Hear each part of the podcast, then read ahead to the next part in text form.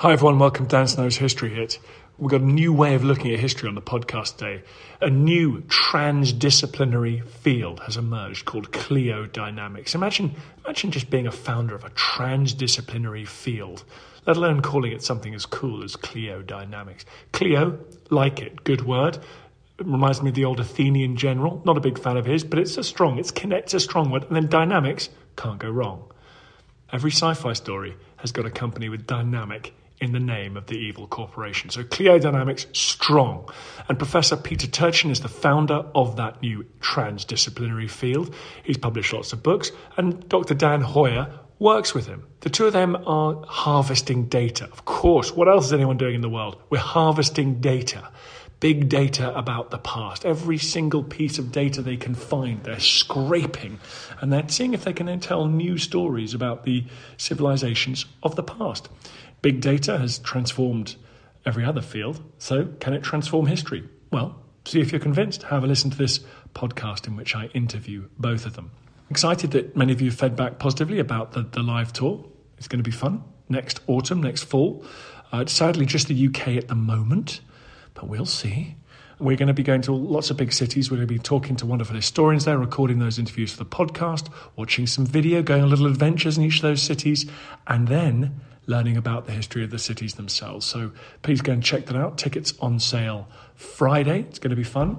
And if you want to top up your Christmas present giving, go to the History Hit shop. You can buy your comedy knitted knight's helmet or your gigantic poster of the Roman Empire at its peak. I mean, as I'm saying those things, it just seems too good to be true. What more do you need? As the high street collapses, History Hit steps up. In the meantime, everyone, enjoy this interview with Prof. Turchin and Dr. Dan Hoyer.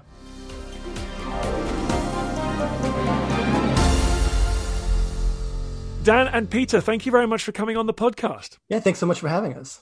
Glad to be here. Now, you guys, what are you doing with your statistics and your data? Because I've been reading history books for a while, and everyone has a few tables in them, few maps. You know, everyone tries to work out how many soldiers were garrisoning Britannia during the age of the Roman Empire. Like, what is different about what you guys do? To answer your first question, there's kind of nothing we aren't doing with our data. We take a very wide net approach. It's really not that different than traditional history. I mean, there's a ton, as you say, of quantification. There's adding things, there's counting things, there's a lot of numbers in even traditional history. I would say that really what we're doing that's different is just kind of the scale of the questions that we're asking. So we're not asking about what was the number of hoards in the Roman Empire. We're asking, oh, can we use hoards from all over the world or all over Eurasia? to indicate and sort of give us a measurement of the level of conflict over like a thousand year period. We're not doing anything different. It's just kind of the questions are a little bit bigger, I would say. Yeah, coin hoards is a very good example yeah. because it allows us to quantify the amount of violence that occurs in societies. Because think about it, people put coin hoards down for safekeeping during the times of trouble. And then if something horrible happens to them, they get killed or maybe driven into exile or enslaved then the coin hoard is left in the ground. And so you have these deposits through the history which tell us what were the violent times and which times were peaceful times when you don't find many hoards. So this is a very good use of what we call proxy. It's something that you want to get at, but we uh, lack direct quantitative measurements of, so we use indirect indicators. And so coin hoards, wherever any societies that had, had coins, they have coin hoards, so we can compare them not only through time, how violent or peaceful they have been, but also across uh, different nations, across different countries. Do you set out to find some data on coin hoards here, or do you just scrape data wherever you find it? Like if you come across something with a nice table about the price of grain in the fifth century, are you like, oh, we'll have that? A little bit, but mostly we're sort of theory driven. And so normally we set out with the question first. And so we'll want to know for example, what is it that exactly comprises what we would call social complexity? So, what makes you know these large, complex, even ancient societies? What binds them together? What are the common elements they have that are shared across all of these places over the world? And so we'll have theories that try to explain, oh, well, it's the rise of population, or it's the sort of administrative hierarchy that's involved that's sort of driving it. And there's different theories that point out like very specific factors that are involved. And we'll just add those up. We'll sort of try to find all the theories that have been proposed and just number all the different factors that have been proposed as being really important. And we'll say, okay, well, let's find data on all of those factors and see which one, in fact, holds out to be the most significant. And so it's really those factors that are theory driven that then informs us. So we have theories of, you know, volatility is an important measure. And so, okay, well, how are we actually going to get that? And as Peter says, that leads us to understand from various work that coin hoards can be a good proxy of that. So then we go out and say, okay, let's find all the coin hoards we can and count those up. Yeah, maybe it would be worthwhile to step back and talk about the use of general theories in history. Do you think that's a good idea? Because the majority of historians don't really care about general history, and m- many of them think that they are impossible because human societies are so different from place to place and from time to time. But if you think about it, uh, without denying the huge diversity of human societies, surely there are some common features of them. Just think about mm-hmm. it. Agriculture was invented independently all over the world. Societies increased in scale all over the world. They became centralized, acquired rulers and elites, acquired information systems, writing, and things like that. If you think about a weird, bizarre, violent ritual like human sacrifice, that has been also independently invented all over the world. So, surely there are some common features. And that's what we who work in this new historical social science called cliodynamics, that's what we are trying to get at. We are trying to understand why human sacrifice first arises and then tends to fade away. Why do human societies scale up?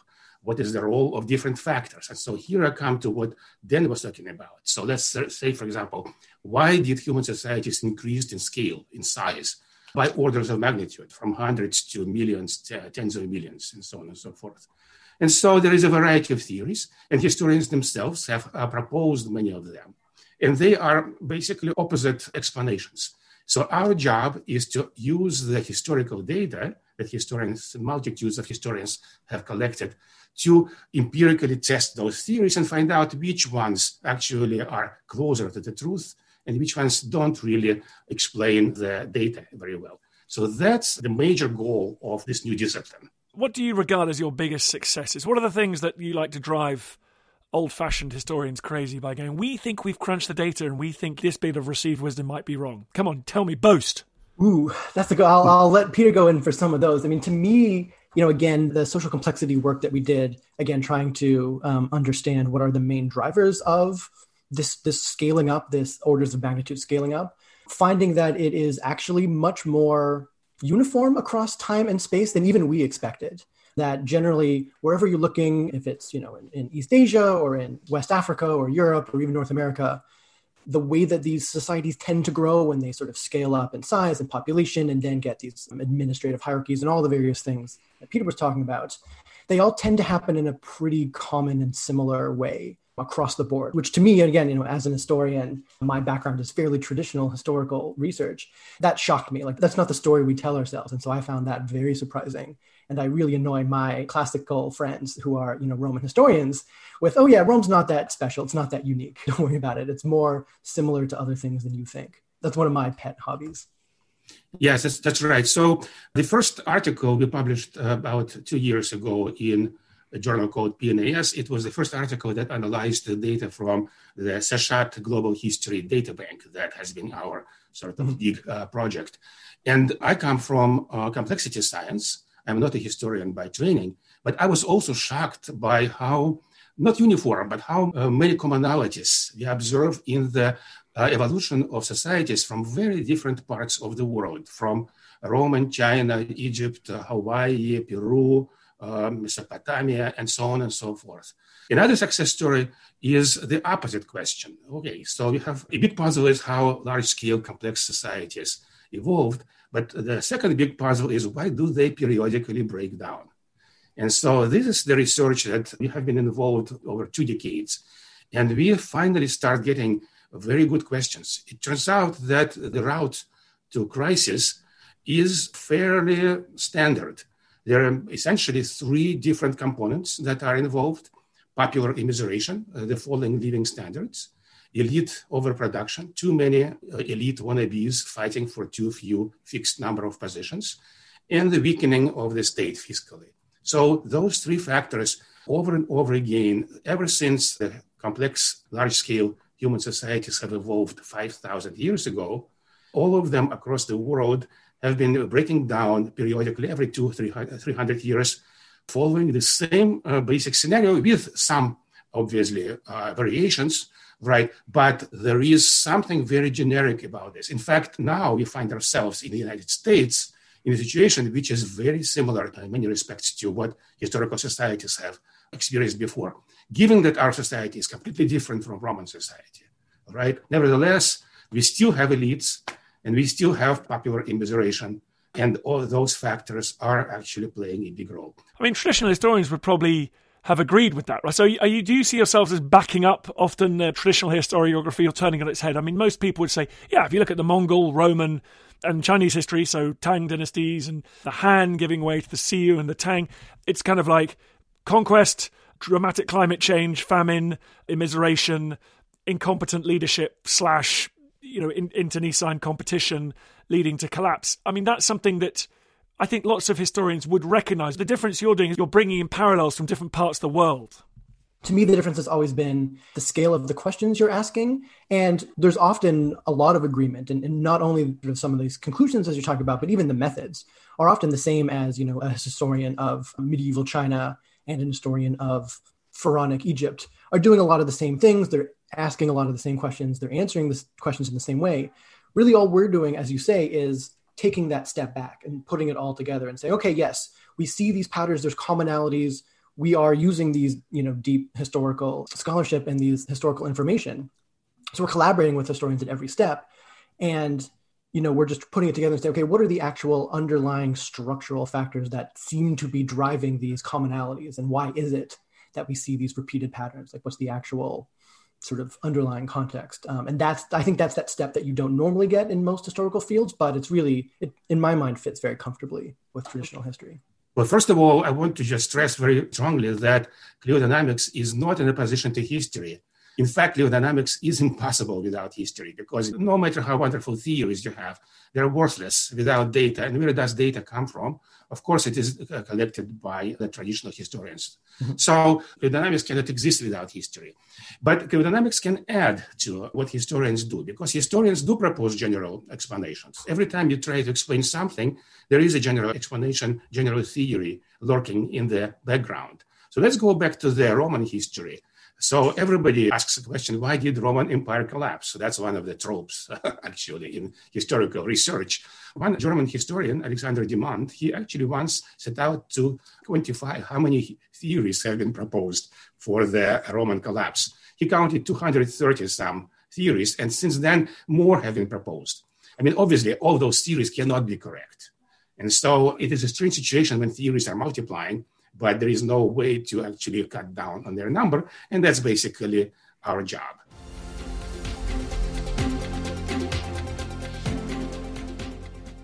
This is History Hit. You're hearing all about cliodynamics right here on the podcast. More coming up.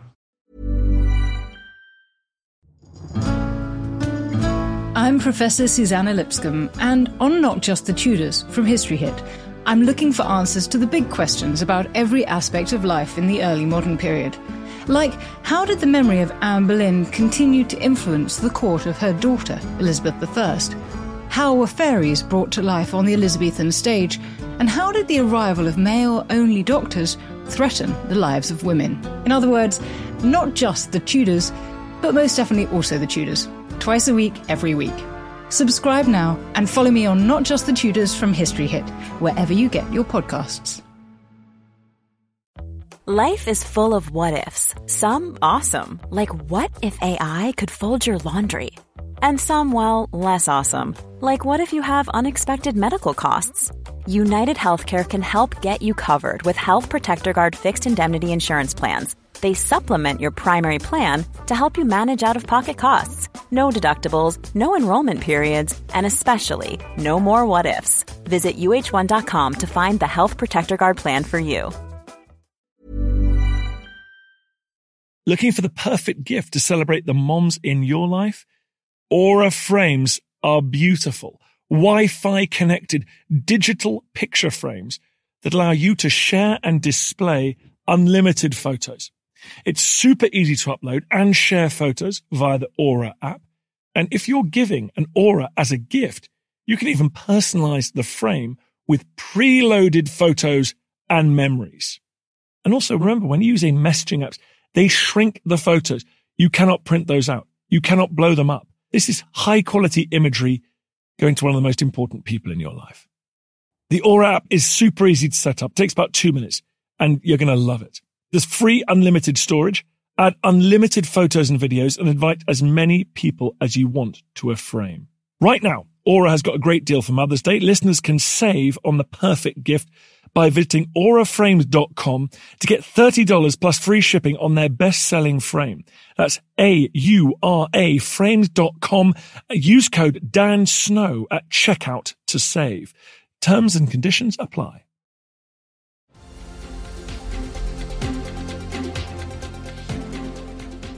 Peter, also tell me more about Seshat, this project. Seshat is the name of the Egyptian deity of writing and also of databases, strangely enough, because she is often depicted inscribing data on a papyrus leaf. And so, about 10 years ago, several of us, including our Oxford colleagues Harvey Whitehouse, Pieter François, and several and many others, we got together and decided that comparative history is the way to go. But comparative history, as it has been practiced at that point, has been limited because any individual scholar could only encompass so much data in their brains. So typically, comparative history is done by looking at two, maybe three, a few numbers. So there's been several comparative uh, histories of Rome to China or Mesopotamia to Egypt. So what we wanted to do, we wanted to do comparative history on steroids. And the only way to do it is to actually involve computers in that, so the knowledge is deposited in them. And so that's how we decided that we should build this uh, data bank. But from the very beginning, we knew that the only way we could build this data bank was by collaborating with historians. So the Seshat project involves, at the latest count, nearly 100 historians, archaeologists, some other scholars of the past, like religion scholars and things like that. So we've been delving into this very difficult process of how we take historical knowledge and then transform it into the data that's useful for analysis. And maybe I'll let Dan actually speak about that part because he was very intimately involved in this process. Yeah, and just to say again that what attracted me to it as you know an historian and coming to this from sort of the opposite end that Peter did. By the end of my kind of dissertation in, in Roman history, I'm exploring the Roman Empire and trying to figure out why the empire was sort of so successful and why it started to crack up in the third century. And I started to ask broader questions like, oh, how unusual is this? What is unique about the circumstances of Rome in France in, say, the mid third century CE? Are my answers that are very Roman specific, do they make any sense? Are there larger structural factors going on? And that's what kind of brought me into the realm of Seshat and what Peter was doing. And I, when I sort of found out about the project, I was like, yeah, this is this is for me. This is fantastic. You know, as as we say, so that I can explore. Okay, well, what is actually common, and then pinpoint what is unique about each individual society may be interested in. And so a lot of this is, you know, once I got involved with, with the project, it was, as I say, and as Peter documents, it's really recognizing the fact that there has been hundreds of years of just amazing, amazing historical research that has produced just a wealth of knowledge and, and more knowledge than anyone could ever possibly comprehend, more knowledge than even a team of, of researchers could possibly comprehend or hold in their minds at any one time, which is, as Peter says, why you actually need computers. You need a computational power to recognize patterns from all the sort of noise and messiness of human cognition. So that really the goal and, and all we're really trying to do is to say, okay, we have so much information, so much much glorious material and data from all of these different societies.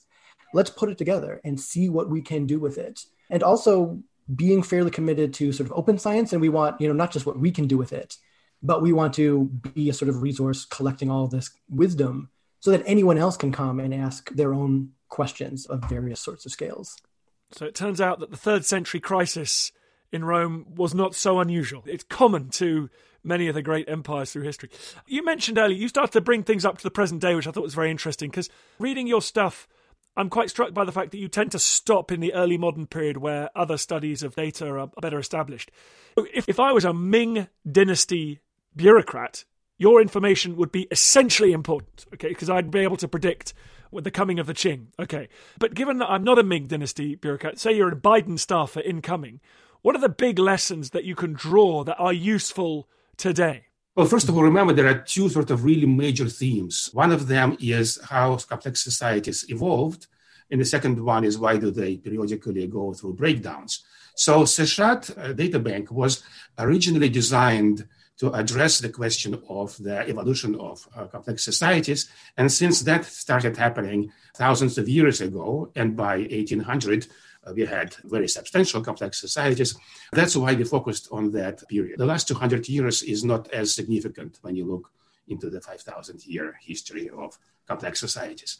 But of course, we also want to use our discipline to help us get out of uh, the predicaments that we get ourselves into, uh, uh, like what we are seeing today mm-hmm. in the United States. And so we have started what we call the Crisis DB, Crisis Data Bank, that is actually codifying a suite of variables for all those historical cases we know about how societies go into the crisis and equally important, how do they sail through it? How do they get out of it? In majority of cases, the results are not great. I mean, sometimes you have complete societal collapse.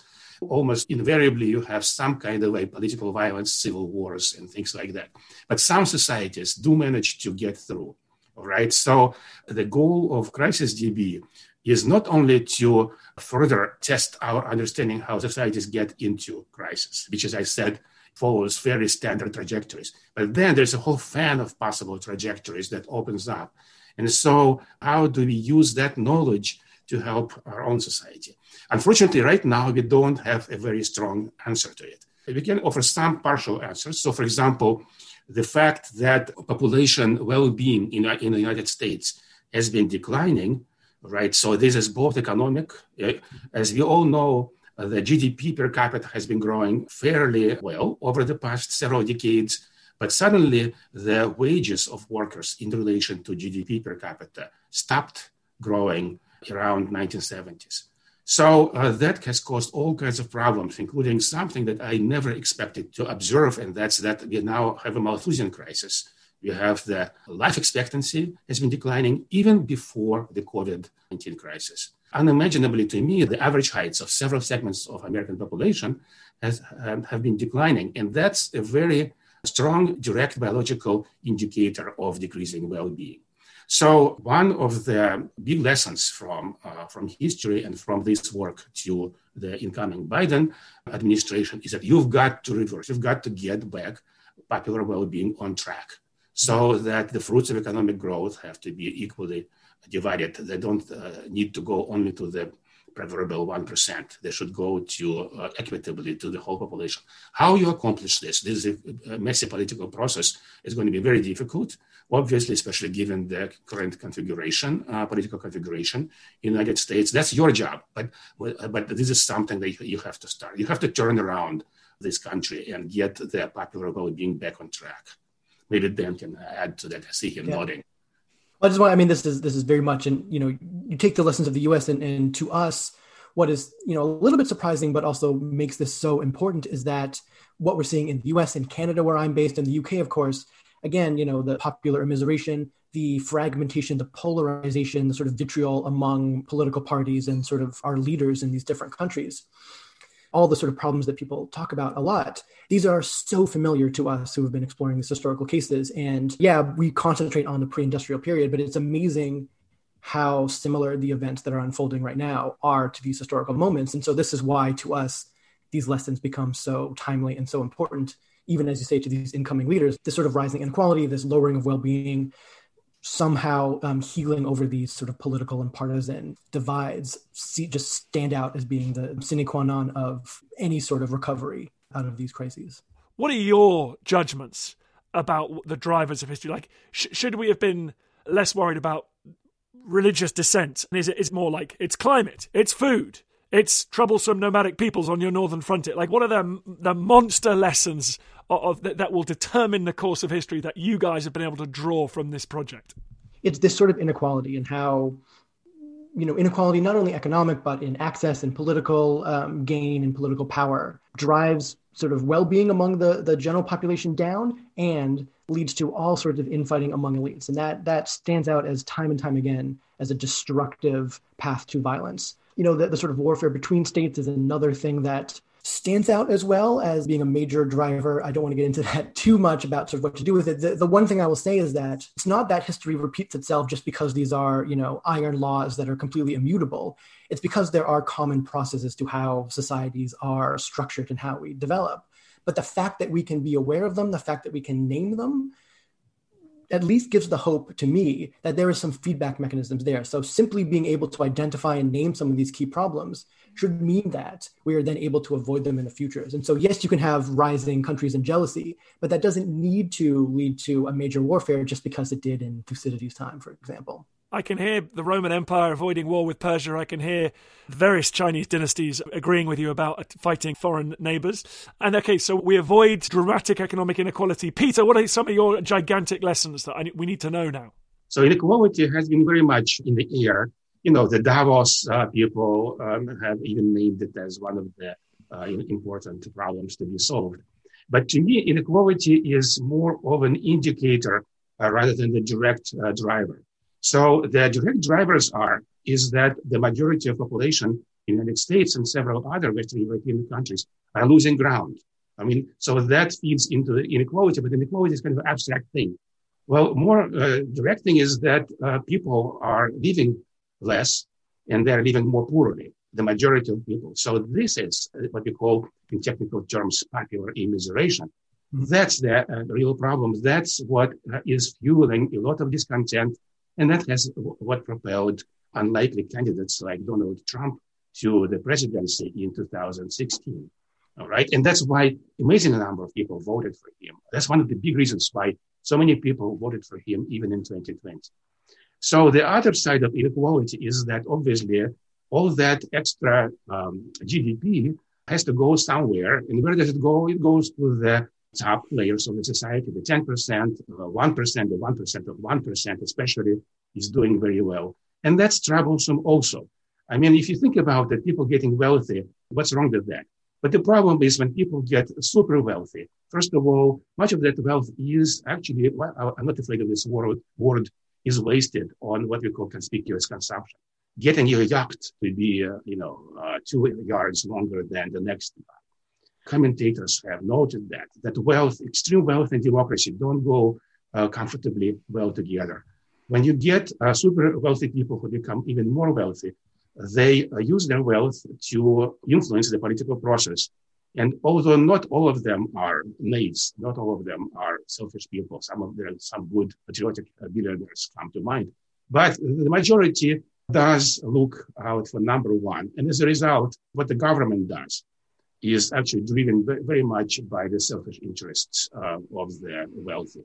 And that uh, makes for even uh, worse problem. Paradoxically, the more wealth, the more wealth goes to the top, that actually has another uh, little appreciated effect. So we call it elite overproduction. It's not just that 1% gets wealthier. It just, it also is that 1% becomes first 2%, then 3%, then 4%. But there are only so many positions for which these elite aspirants, as we call them, can vie. So, you know, if you want to influence political process, you either run yourself as a president or you fund presidents, but there's only one presidential position, only 100 uh, Senate uh, seats. So increased number of aspirants for these positions drives much greater competition. And it starts uh, in this uh, competition uh, very soon goes beyond the healthy. Some competition is obviously necessary. You want to see you know, better people get ahead of poor people. But when competition becomes super competition, then it starts to undermine the cooperative institutions that we have to channel the political process in uh, good directions.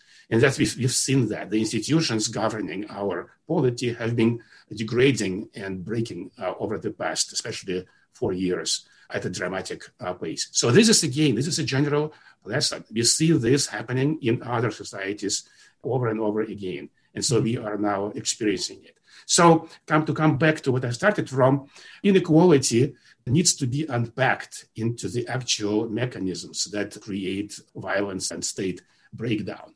Well, I like it, guys. I like it. I'm interested in it. It sounds good. Let's uh, tell everyone about your book. What's the book called, Dan? It's Figuring Out the Past the 3,495 vital statistics that explain world history. It's everything you need to know. Nice one. If you're thinking about setting up a giant land empire in Asia, you cannot do so without this book. Vital. vital.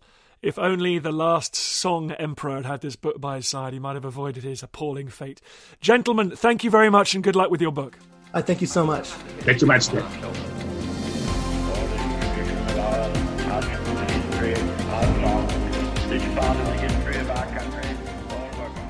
I hope you enjoyed the podcast. Just before you go, bit of a favor to ask. I totally understand if you don't want to become a subscriber or pay me any cash money. Makes sense. But if you could just do me a favor, it's for free. Go to iTunes or wherever you get your podcast. If you give it a five star rating and give it an absolutely glowing review, purge yourself, give it a glowing review. I'd really appreciate that. It's tough world out there, law of the jungle out there, and I need all the fire support I can get. So that will boost it up the charts. It's so tiresome. But if you could do it, I'd be very, very grateful. Thank you. Planning for your next trip? Elevate your travel style with Quince. Quince has all the jet setting essentials you'll want for your next getaway, like European linen, premium luggage options, buttery soft Italian leather bags, and so much more. And it's all priced at 50 to 80% less than similar brands. Plus, Quince only works with factories that use safe and ethical manufacturing practices. Pack your bags with high-quality essentials you'll be wearing for vacations to come with Quince. Go to quince.com slash trip for free shipping and 365-day returns. Thank you for listening to this episode of Dan Snow's History Hit. Please follow this show wherever you get your podcasts. It really helps us and you'll be doing us a big favour. Don't forget you can also listen to all of these podcasts ad-free and watch hundreds of TV documentaries when you subscribe at historyhit.com slash subscribe. As a special gift, you can also get your first three months for just one pound a month when you use code Dan Snow at checkout.